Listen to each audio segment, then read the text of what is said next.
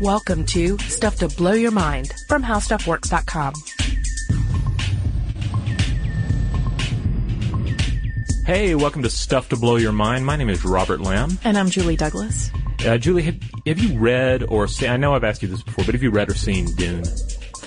I have seen parts of it in the past. But I think when I say parts of it, like it was on some sort of secondary cable channel and it was Saturday and it might have been during a time in my life where I was a little bit tired in the morning and I just sat there on the couch. So I cannot say that with fidelity I watched it, you know, from the beginning to the end. Okay, well, well, that's that's fair. Okay. Um, That I- passes muster. yeah, well, yeah. I, I mean, I remember watching the film uh, in bits and pieces on cable TV when I was uh, younger, and then I read it, and then I read it again. Mm-hmm. But um, there's this thing that, that shows up in it uh, called the Orange Catholic Bible. Which Yes. uh, uh, Dune, for anyone who's not uh, familiar, big, you know, space epic, um, space opera uh, um, story that takes place on far distant worlds long after Earth has has vanished. Uh, but there are still all these human civilizations out there on different planets, and they still have religion. Um, and the the book and the books kind of deal with the emergence of a new religion, but the one that they have taken with them is this thing they call the um, the Orange Catholic Bible, or that's Okay. that's their text anyway. Which I always kind of picture in my mind being like a really orange looking Bible. I was just thinking yeah. of Fanta, you know, with a big cross on it. I don't know. yeah. Yeah. So it's supposedly a, a an, an accumulated book, and uh, like this is a the quote from uh, from Dune. Uh, the religious text produced by the Commission of Ecumenical Trans- Translators. It contains elements of the most ancient religions, including and. Uh, he names uh, a, a couple here that I think are, are made up, but also Christianity, Catholicism, uh, uh, Buddhism, Islam, and its supreme commandment is considered to be, quote, "Thou shalt not disfigure the soul." Um, so what I what I really like about this is the idea that you know this this idea that that in some far distant future we still have taken religion with us, though it has altered its form, it just as religion and, and belief, human belief alters, uh, just you know from generation to generation. It um, evolves, it- might I say? yeah, it evolves over time, and uh, and it's such a fascinating area of thought. Not only because I like to, you know, we're kind of futurists. We like to imagine what what are humans going to be doing in the future? What are they going to be thinking? How are they going to be perceiving their world? Uh, but it does stir a lot of debate because, um, or maybe just angst, because on, on one hand there are people that are that are very adamant about the idea that that we should just leave the religion at home. That right. that It should be sort of a church and state thing here. yeah, or and also that like science is is going is the thing that's going to get us that gets us into orbit. Mm-hmm. It's not uh, it's not faith. It's not uh, belief. It's not myth or, or lore or any of these things. Uh, it's it's solid facts. It's it's it's science, and Right. science should be the thing that we take with us. It's the thing that propels us, and Right. that that if we bring all these uh, these outdated ideas of, of gods and goddesses into uh, into the cosmos with us, then we're just bringing trouble with us. Well, that it maybe could hamstring our understanding. right, Right. Okay. So in, in that sense, the, the the two shall never sort of coexist in this example, right? right. But that's not necessarily the case. I mean, if I'm not wrong, too, it was it Carl Sagan who said that he felt like it at some point in in the future that there might even be a science based religion Yeah. that could bridge the two. maybe? Yeah, With- Saganism. We all wear turtlenecks. Oh, that would be great. when We have that, that cool haircut. Yeah, Even. I Uh, would do it. Yeah, I think there, there's definitely an argument that we're that, that no matter where we go as Mm-hmm. a species, um, at least as far as we, you know, not not getting into ideas of like uh, you know human consciousness changing, but based on our, our what it currently is to be human, Yeah. Um, we're going to bring this worldview or some sort of worldview with us. Now, what pieces we use to construct it, you know, uh, that's kind of uh, up for grabs. Mm-hmm. Um, it, it kind of becomes like uh, you know buffet religion, where uh, I, I I like to imagine people choosing only the healthiest uh, bits from the buffet to take with them into the future, and leaving the the fatty, uh, disgusting, or intolerable um, items on the buffet. Yeah, the stuff that gives you poopy tubes later on. Yeah. Yeah. Yeah. Well, that that is nice. But that's, that's a this nice is a lot of yeah, vision. yeah, and this is what could happen. Yeah, and this this is a lot of me talking, but we're going to discuss other people's uh, ideas on this Yeah, besides let, me. Let's talk about. Okay, so we've had some space exploration. Let's talk about, um, you know, what people have observed in space religion wise, because that, that's not a big topic that comes up when you say, oh, okay, we, you know, there's a space mission and so on and so forth. Yeah, if we were going to keep outer space religion free, we kind of already screwed that one up because Yeah.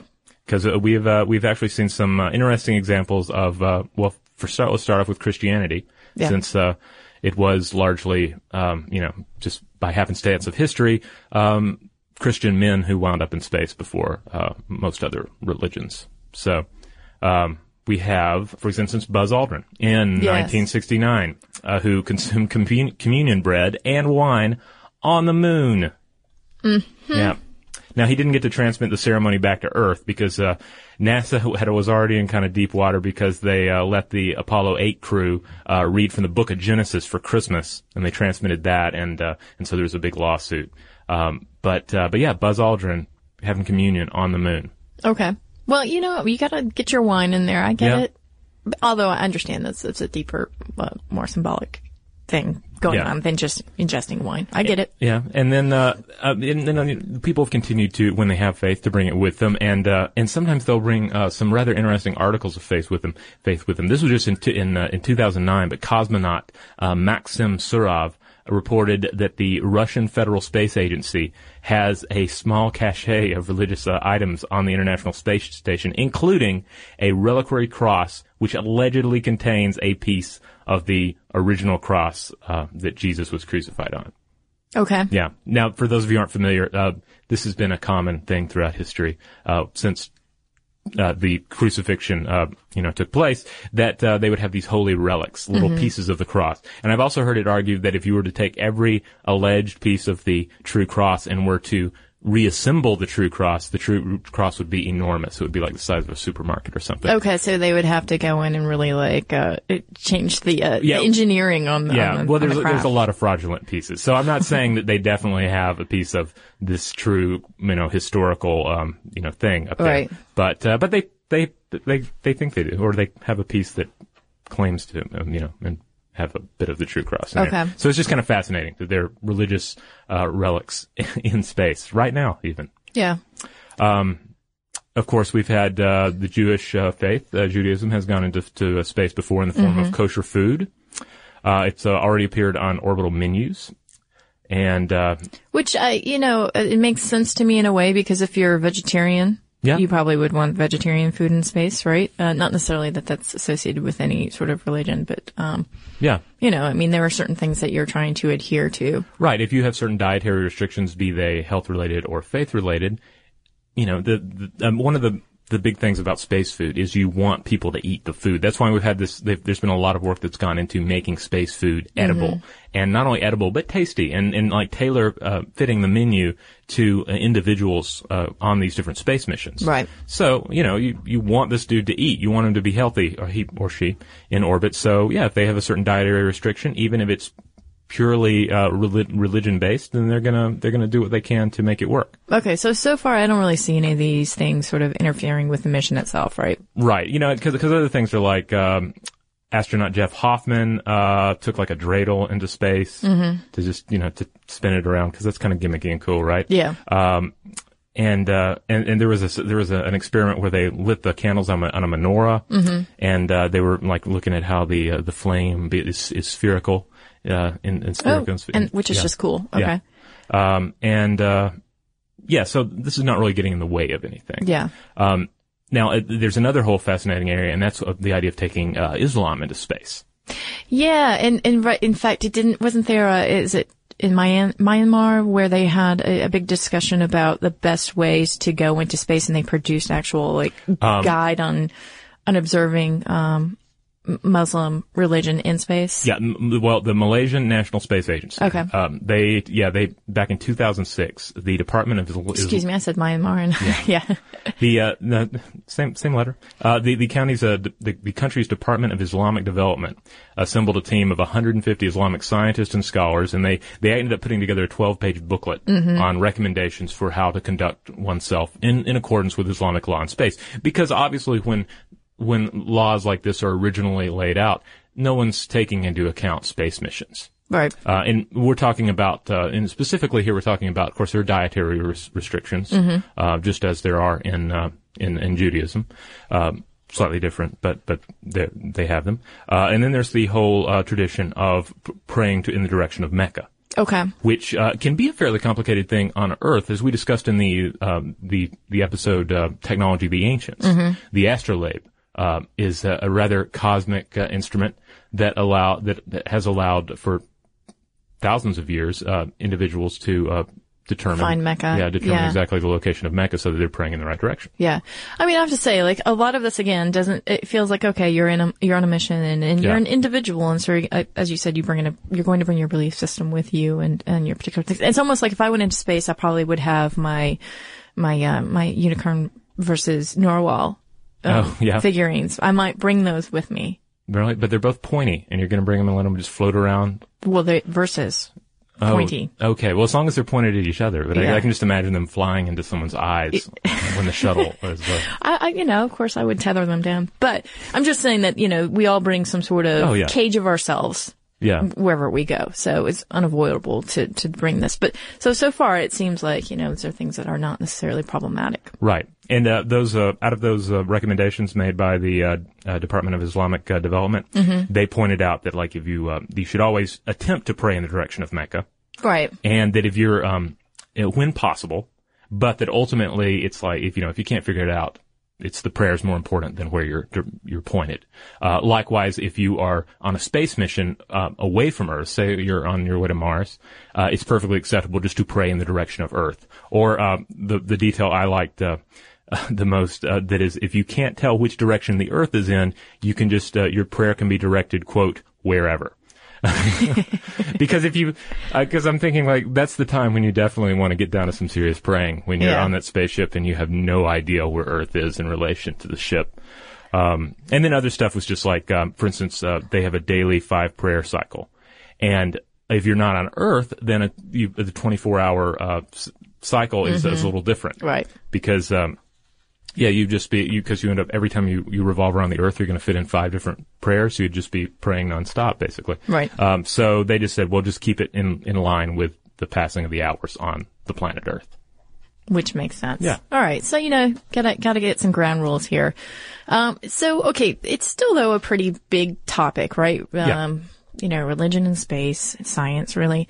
And what I noticed is that when I was at the World Science Festival and I had gone to a panel called The Future of Big Science, which featured uh, Nobel laureate and physicist Steven Weinberg, uh, that people brought up religion after his talk about, you know, the, these big, the future of big science and what might happen. Um, and I was actually kind of surprised about that because he talked more about, um, you know, funding and, you know, politics and so on and so forth. Um, but he took a question from an audience member concerning religion, and, and this person said, "Do you think that in the U.S., because we are so focused on religion, every aspect of society, including science, and this comes up, uh, you know, again and again about whether the two can coexist, do you think that that is actually hamstringing the U.S.'s ability to compete in the field of science?"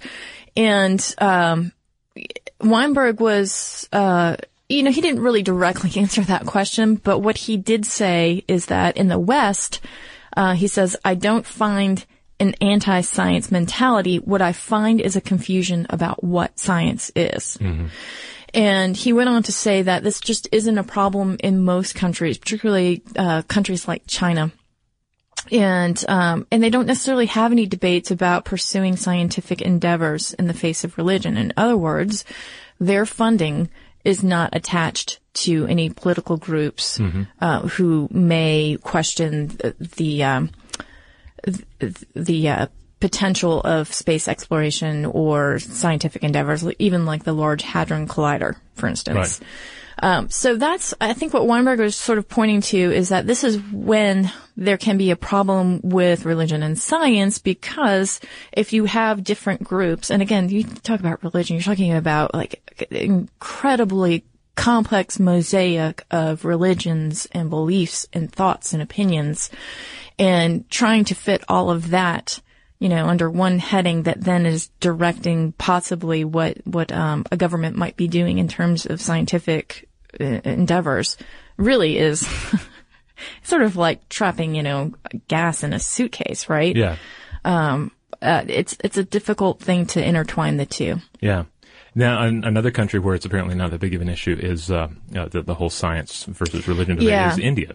Yeah. Um, there's a, a guy by the name of uh, Varadaraja V. Raman, and uh, I actually, um, and he he uh, is a professor of physics and humanities at uh, uh, Rochester um, Institute of Technology, and uh, I actually interviewed him uh, maybe a year ago, and he's uh, he's appeared to talking about this particular issue. I think on uh, speaking speaking of faith, which I think is now called Being, the NPR show. Yeah, Krista Tippett. Yeah, Krista Tippett.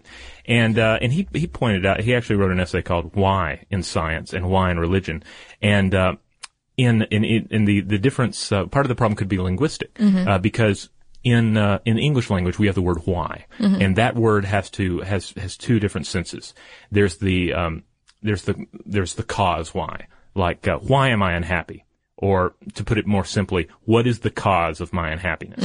All right and uh, the effect you know the effect is dependent upon prior events so which is you know, is related to the cause and then there's the why in the uh, teleological sense Okay. all right uh, teleology is the is the philosophical study of design and purpose so if you're saying why am i my why am i unhappy and you uh, interpret that in the teleological sense Mm-hmm. you know it's this deep question about the meaning of the universe Theological meaning God, like you're outside of yourself. So why God me? Why Yeah, that? yeah. That, as opposed to why did this? You know, what were the events that led to this happening? Right. Okay. And uh, you know, like say, why why are there humans? Why why are we going into space? That kind of thing. Yeah. Um, but in uh, in Tamil, there are two different words for the each different why. Mm-hmm. So uh, I, I just find that that fascinating that you can say. Um, why are there humans on, uh, you know, on the planet? Why did, why are we the, the most, you know, the evolved species on Earth? And you can say that with the, with just the right word to make it a completely non-religious, um, or even, or even philosophical question. Mm-hmm. So. Well, it is kind of interesting that at the end of the day that um, humanity really shares more similarities than dissimilarities, right? Like we all are pretty blown away by the mysteries of the world, whether or not we're looking at them through a religious or a scientific lens. Right. And we all pretty much want the best for each other and ourselves, right? So it is kind of fascinating that even though that's that's primarily the case, we, we still get down to semantics and we're splitting hairs, and this causes a lot of heartache and mayhem. Um, but I do think it's interesting, um, but that, that Weinberg was saying that, you know, the crux of this is that it comes down to funding sometimes because you do have, uh, lobbyists that are uh, talking to senators saying, you know, don't support this or do support this. And so that's really where, where the, the, um, I guess you could say that rubber hits the pavement, right? Right. Uh, in terms of seeing these ideals play out in concrete ways. And for Weinberg, he is very concerned about the future of science in America because he sees cuts in funding because people, and it's a hard economy. People don't necessarily want to, you know, support things that are, especially space exploration uh, related. And he's not necessarily saying let's put a bunch of people up in space. In fact, I think that from what I could tell that he's he's thinking that unmanned missions are the way to go because you can still gather data. Right. Um, but for him, it's still like, you know what, what, what, let's figure out what this world is all about. This is fascinating stuff. We live in it. And this is the way to do it through science because we're collecting data every day that, that really changes our perspective or adds to it or, you know, makes this sort of, again, this mosaic of our existence a little bit e- even more, um, amazing and powerful. Right. So I guess uh, one of the one of the things is when when when science is trying to answer those questions, uh, at what point do they end up asking questions that interfere with the questions that religion, uh, some religions claim to answer? Right. Right. Yeah. And, but this is the cool thing is that we've seen like for, for instance, with brother, um, Guy Consolmagno, he works for the Vatican, Right. essentially. Um, he's entered into the arena of, uh, planetary exploration ethics, right? The, the possible existence of extraterrestrial life and whether or not aliens would be with or without original sin. Right. Um, and it turns out that Brother Consolmagno is also very cool with terraforming other planets in an attempt to foster life there. So what I'm seeing there and what I say it's cool is because y y the conversation is happening. yeah. It's not hamstringing necessarily what's going on right now from his, you know, at least from this limited perspective of Consolmagno. He's actually taking some of these issues and, and talking about them through a religious lens and exploring them and not shutting them down Yeah.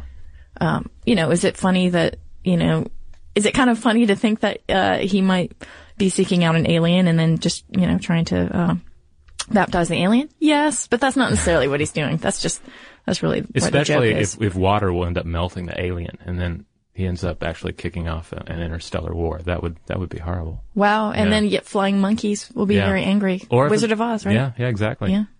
Um, it just it just occurs to me that gremlins could never be baptized, could they? If gremlins existed, uh, or well, what are the things that turn into gremlins? The mogwai. Yeah. that's a whole. There, I have a number of scientific um, uh, questions about the mogwai, uh, but uh, but we'll get we'll That's get to those another another time. podcast, Yeah. the Mogwai podcast, of Yeah. course. Yeah, But, Um, um, but but- let's talk about like when religion and, and science actually work together in space exploration. We have a couple examples. Yeah, one of them uh, that I really loved uh, that I, I ran across a few months back is the uh, the story of Dr. James C. Fletcher, and this guy served as NASA administrator from 1971 to 77 and 86 to 89. And this this guy was ex- extremely influential. Like basically, uh, we can we can almost lay the uh, the space shuttle program at his feet. You know, Okay. he was he was very gung ho. Like let's get let's get out there. Let's let's explore the cosmos. Let's find extraterrestrials. Let's fund SETI Yeah. um, which is not something uh, everyone's into these days. No. But um, but the, but the really interesting thing is this this guy grew up and was a devout uh, member of the Church of Jesus Christ of La- Latter Day Saints, uh, the the Mormon, Mormon, Church. yeah. And um, and, and you know he was he was a, he was a believer, and and where it gets interesting is that, and we're not going to go into into depth about uh, Mormon theology or Mormon cosmology, but it does involve a universe full of quote worlds without number, and then and these worlds are according to to their um, their religion uh, inhabited by intelligent beings. So in other words, the the religion already includes extraterrestrial life. Like it's already factored into the design. So it's it's not something where um in some of the like older uh, you know Christian religions, um, more traditional Christian religions, you have uh, this you know it's like there's no room for aliens because there's the the whole idea is like well God made humans, there's Earth, there's no mention of anything else, Right. and if and if you do, you're going to have to you know to to, to, to retcon it into the uh, the, the overall uh, design. But with the with the Mormon faith, it's already there, and so that was one of the driving forces. I So mean, it was part of the agenda of that faith. Yeah, yeah. I mean, he I mean, wasn't to, to, to have this sort of exploration. right. I mean, he wasn't like you know getting up there you know at NASA and making big religious speeches of. But it was one of the things No. Mm-hmm. that, that personally drove him. As did the whole uh, like the, the Mormon faith is also steeped in uh, frontierism. You know, Yes. because because you know they were the the Utah, the early founders, uh, the early members of the church were there was a, a very you know it was a frontier mentality Mm-hmm. and. There's all in space exploration, you know, that's the, the the final frontier, right? Or at least the next frontier. So. Well, and then we, that, I mean, Manifest Destiny too has always Yeah. been part of that, right? Yeah. Which is for another time, but But yeah, and he also he also what's interesting is that uh, at the time, like uh, before the 1950s, um, people uh, like in in the Mormon Church, uh, some of the, the the higher ups, they were very much against the idea of space exploration. They were Yeah. like like God's not going to let you go too far. He's going to put limits on that. He's going to shut that down. Yeah, so don't even yeah. don't even mess with it. And he was like he was one of the of, of several you know or, or numerous uh, you know intellectuals within the, the church who were like no that's that's complete hogwash. You Mm-hmm. know don't don't let don't let this stand in the way of our science. And in fact, it should be the other way around. Mm-hmm. So uh, so I, I found that to be an, an an inspirational story of of religion actually driving yeah, scientific yeah. I thought that was pretty cool too. I saw your blog post on it and I had no idea about that. So, um, it's a really good example of that. And then again, to bring up the astrolabe, uh, this is, again, this is, um, primarily a, an invention of, um, of the Muslim community from, I can't remember now, but it had, it's been in existence for oh, like the since the the fifth century BC. I want to yeah, say. yes, Yeah. yes. And, um, and what was so cool about this instrument is that it was improved upon and improved upon for hundreds and hundreds of years by uh, Muslim cosmologists who wanted to know again, um, you know, where Mecca is and try to celebrate the important holidays and try to line up the sky with with their worldview and their beliefs. And what this did is it helped to usher in an age of discovery later on for us. And when I say age of discovery, we're talking about sailing ships and uh, you know discovering other countries, which you know, of course there are parallels um, with that in space, right? Right. Um, of course, you don't see in, in, in Muslim countries now. You don't see a lot of um, funding into space exploration or a lot of the sciences today. But um, you know, back in the day, mathematics and, and sciences, this was very much the field of um, of the Muslim religion, which. You know, again, furthered our understanding today of what we know about the physical world, which is really cool. So the question is, can the two exi- coexist? Will it happen? Will the discovery of, say, extraterrestrial microbes change the face of religion, or will you know people hold steady in their beliefs? Actually, I've got a thought on that, which I'm going to get to right after this quick break.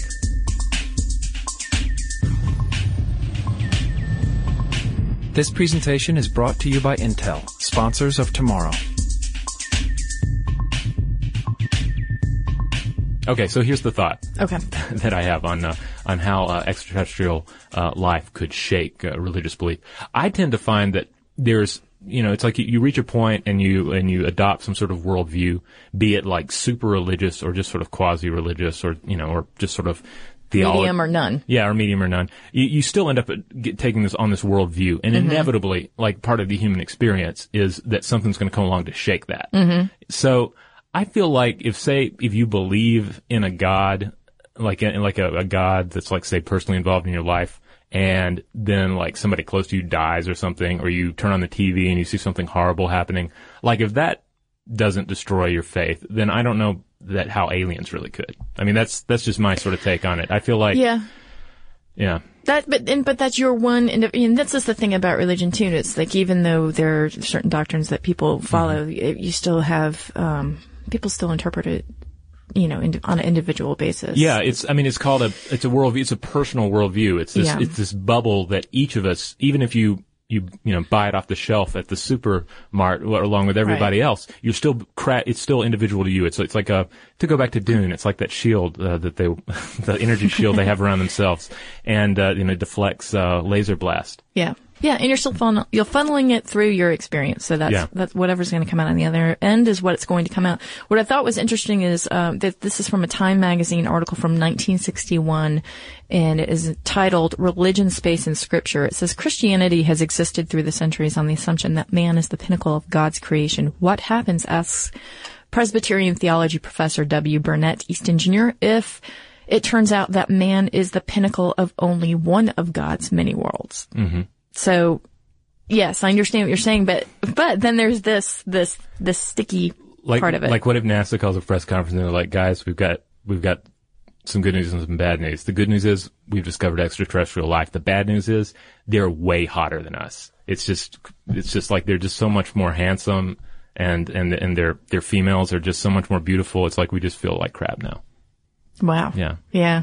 Yeah. I mean, you know, who knows how, how, if, if, uh, this discovery comes upon us and how we'll react to it. But I thought this was interesting. This was from space.com, uh, in an article, Could Extraterrestrial Intelligence Sway Religious, uh, Beliefs? And they said, to see what affects the discovery of extra, um, let's just call it ETI, intelligence might have on religion, theologian Ted Peters and his colleagues surveyed more than 1,300 individuals worldwide from multiple religious traditions, including Catholicism, uh, uh, evangel- evangelical Protestants, mainline Protestants, Orthodox Christians, Mormons, Jews, Buddhists, and other non-religious groups. They found the vast majority of religious believers, regardless of religion, were overwhelmingly confident that they wouldn't suffer a collapse in faith in the face of evidence of extraterrestrial intelligence. Mm-hmm. In addition, roughly one third of religious people thought that the faith of other religions would be threatened while two thirds of non-religious people thought that aliens would sway the faith of the religious as a whole. So completely, actually what you're kind of saying there. Yeah. Like your belief is your belief. Yeah, it's kind of like this little fortress that we build up against the realities of the world. Um, I mean, and not just religion, but all like we're all any kind of belief system we take on ourselves, any kind of worldview, even if it's totally non-religious. Like this is our vision of reality, and it stands as a fortress against actual reality. Right. And we have to choose when to reinforce it and when to just let the uh, the army come in. I guess. Yeah. And I still had this question like, okay, you've got the Large Hadron Collider. Let's say that you have a completely like behemoth version of it in 50 to 100 years. And, uh, when they're able to, you know, with, with this new like souped up Large Hadron Collider, they're, they're basically able to bear out the string theory and, and even the existence of multiple universes. And even to the point in saying, okay, every action or inaction, um, is actually creating new actions in other universes. Okay. So even that I think may not, that discovery may not change people's belief systems because, and the reason I think that's interesting is because, uh, you know, what would that mean to religion, which is, you know, sort of a codified system of more predicated on an afterlife that's determined by the deeds done in one single universe. Right. You know, what is that? That definitely skews your perception of of uh, what we're doing here on Earth now. Yeah. Well, like to, to take uh, one of the more, I, I find like I think this would be one of the things that I would not pick up from the buffet if I were building, you know, my own Yeah, plate yeah. of the theology. Uh, like say take the doctrine of hell, right? The idea that you, you, in the early version of it, you can say, oh, well, there's a fiery place in the center of the earth where there are devils poking people with sticks, Mm-hmm. and then you can sort of you can sort of explain it away a little more and say, oh, well, it's more like another planet, or maybe it's more like another dimension, you know? So even in the advent of scientific, uh, um, new scientific data about the reality of the universe, we can sort of tweak different belief systems to make sense in the new universe, you know? Well, and you know, I, I'm always uh, Even when that, when the thing you're tweaking is kind of, uh, you know, in my opinion, kind of horrible. I'm always bringing up cognitive dissonance, right?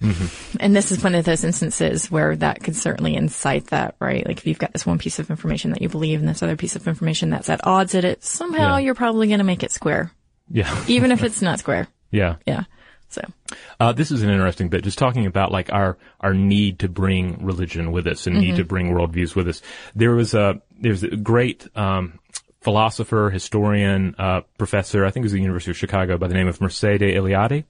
Um, author of the, the myth of the eternal return and all this. He's very big into like how crafting of worldviews and how they affect uh, everything. Um, well, he he wrote about this one particular Australian Aboriginal myth, and it concerned um, this tribe that would that had this pole, all right, this sacred pole, and they would they would they would wander around all over the place. They had they were they were nomadic.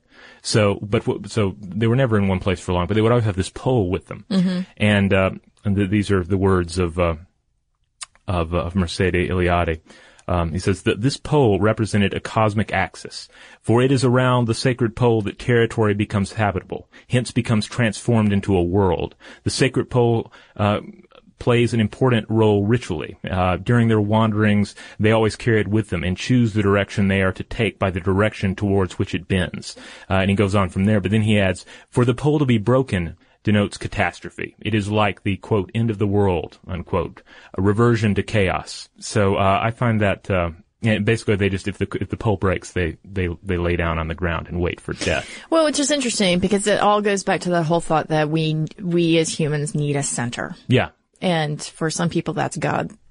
But, you know, a system that holds it all together. Because, you know, think of the word decentering, right? You're off kilter. And a lot of people don't like to live that way. Yeah. you know?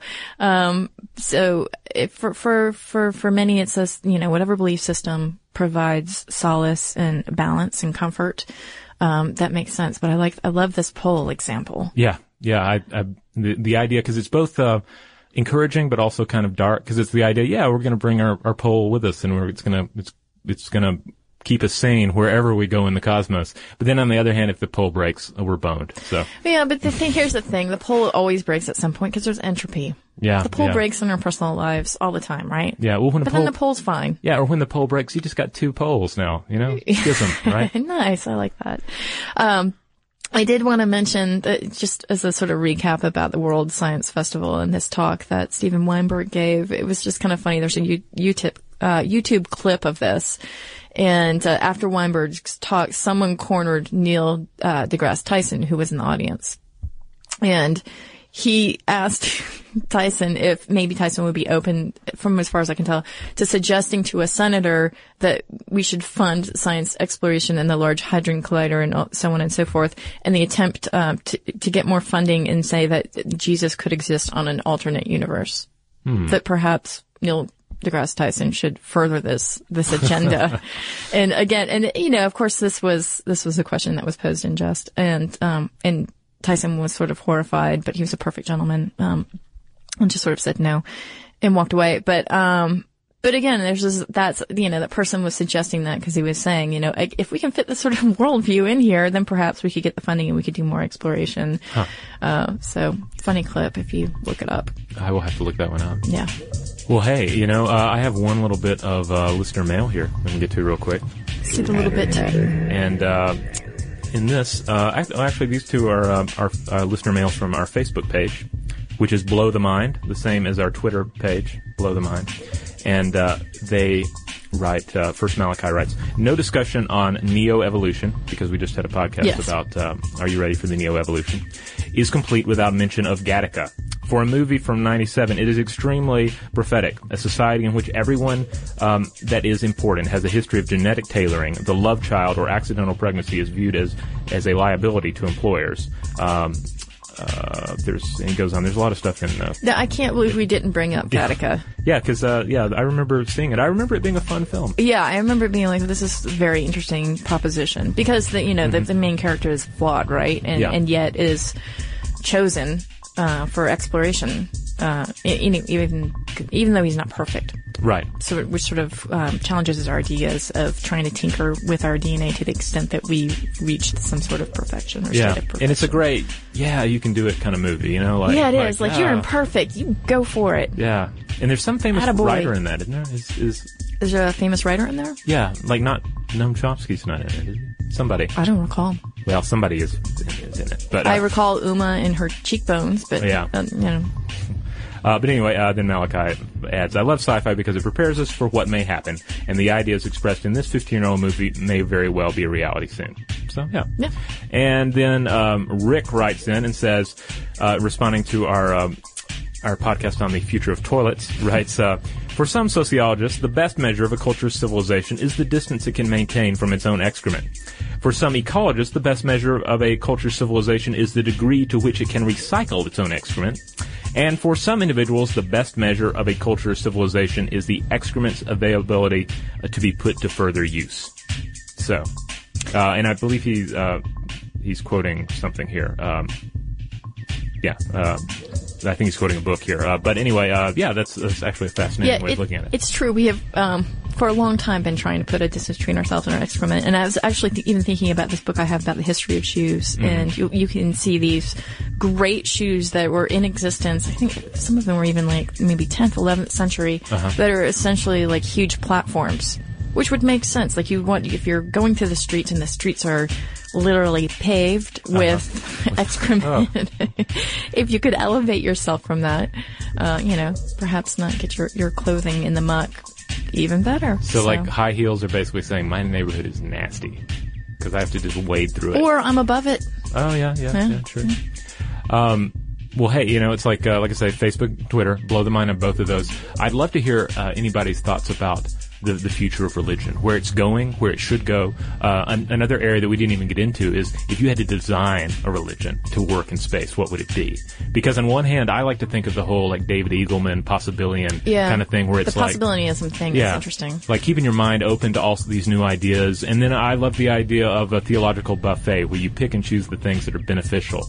Uh, to to yourself, uh, which I think we all do to a limited extent, anyway. Uh, but then I was talking to um, uh, this guy I know who uh, I, I think he, he actually yeah, he he, he works on the Eve game, Eve Online games.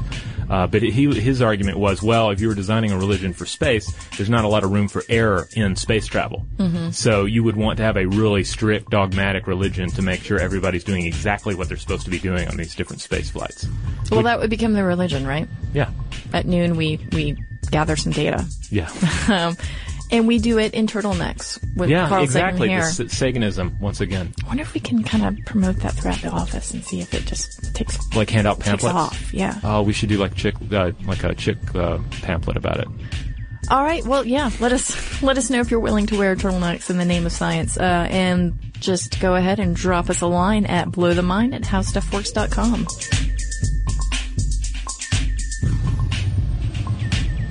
Be sure to check out our new video podcast, Stuff from the Future. Join How Stuff Works staff as we explore the most promising and perplexing possibilities of tomorrow.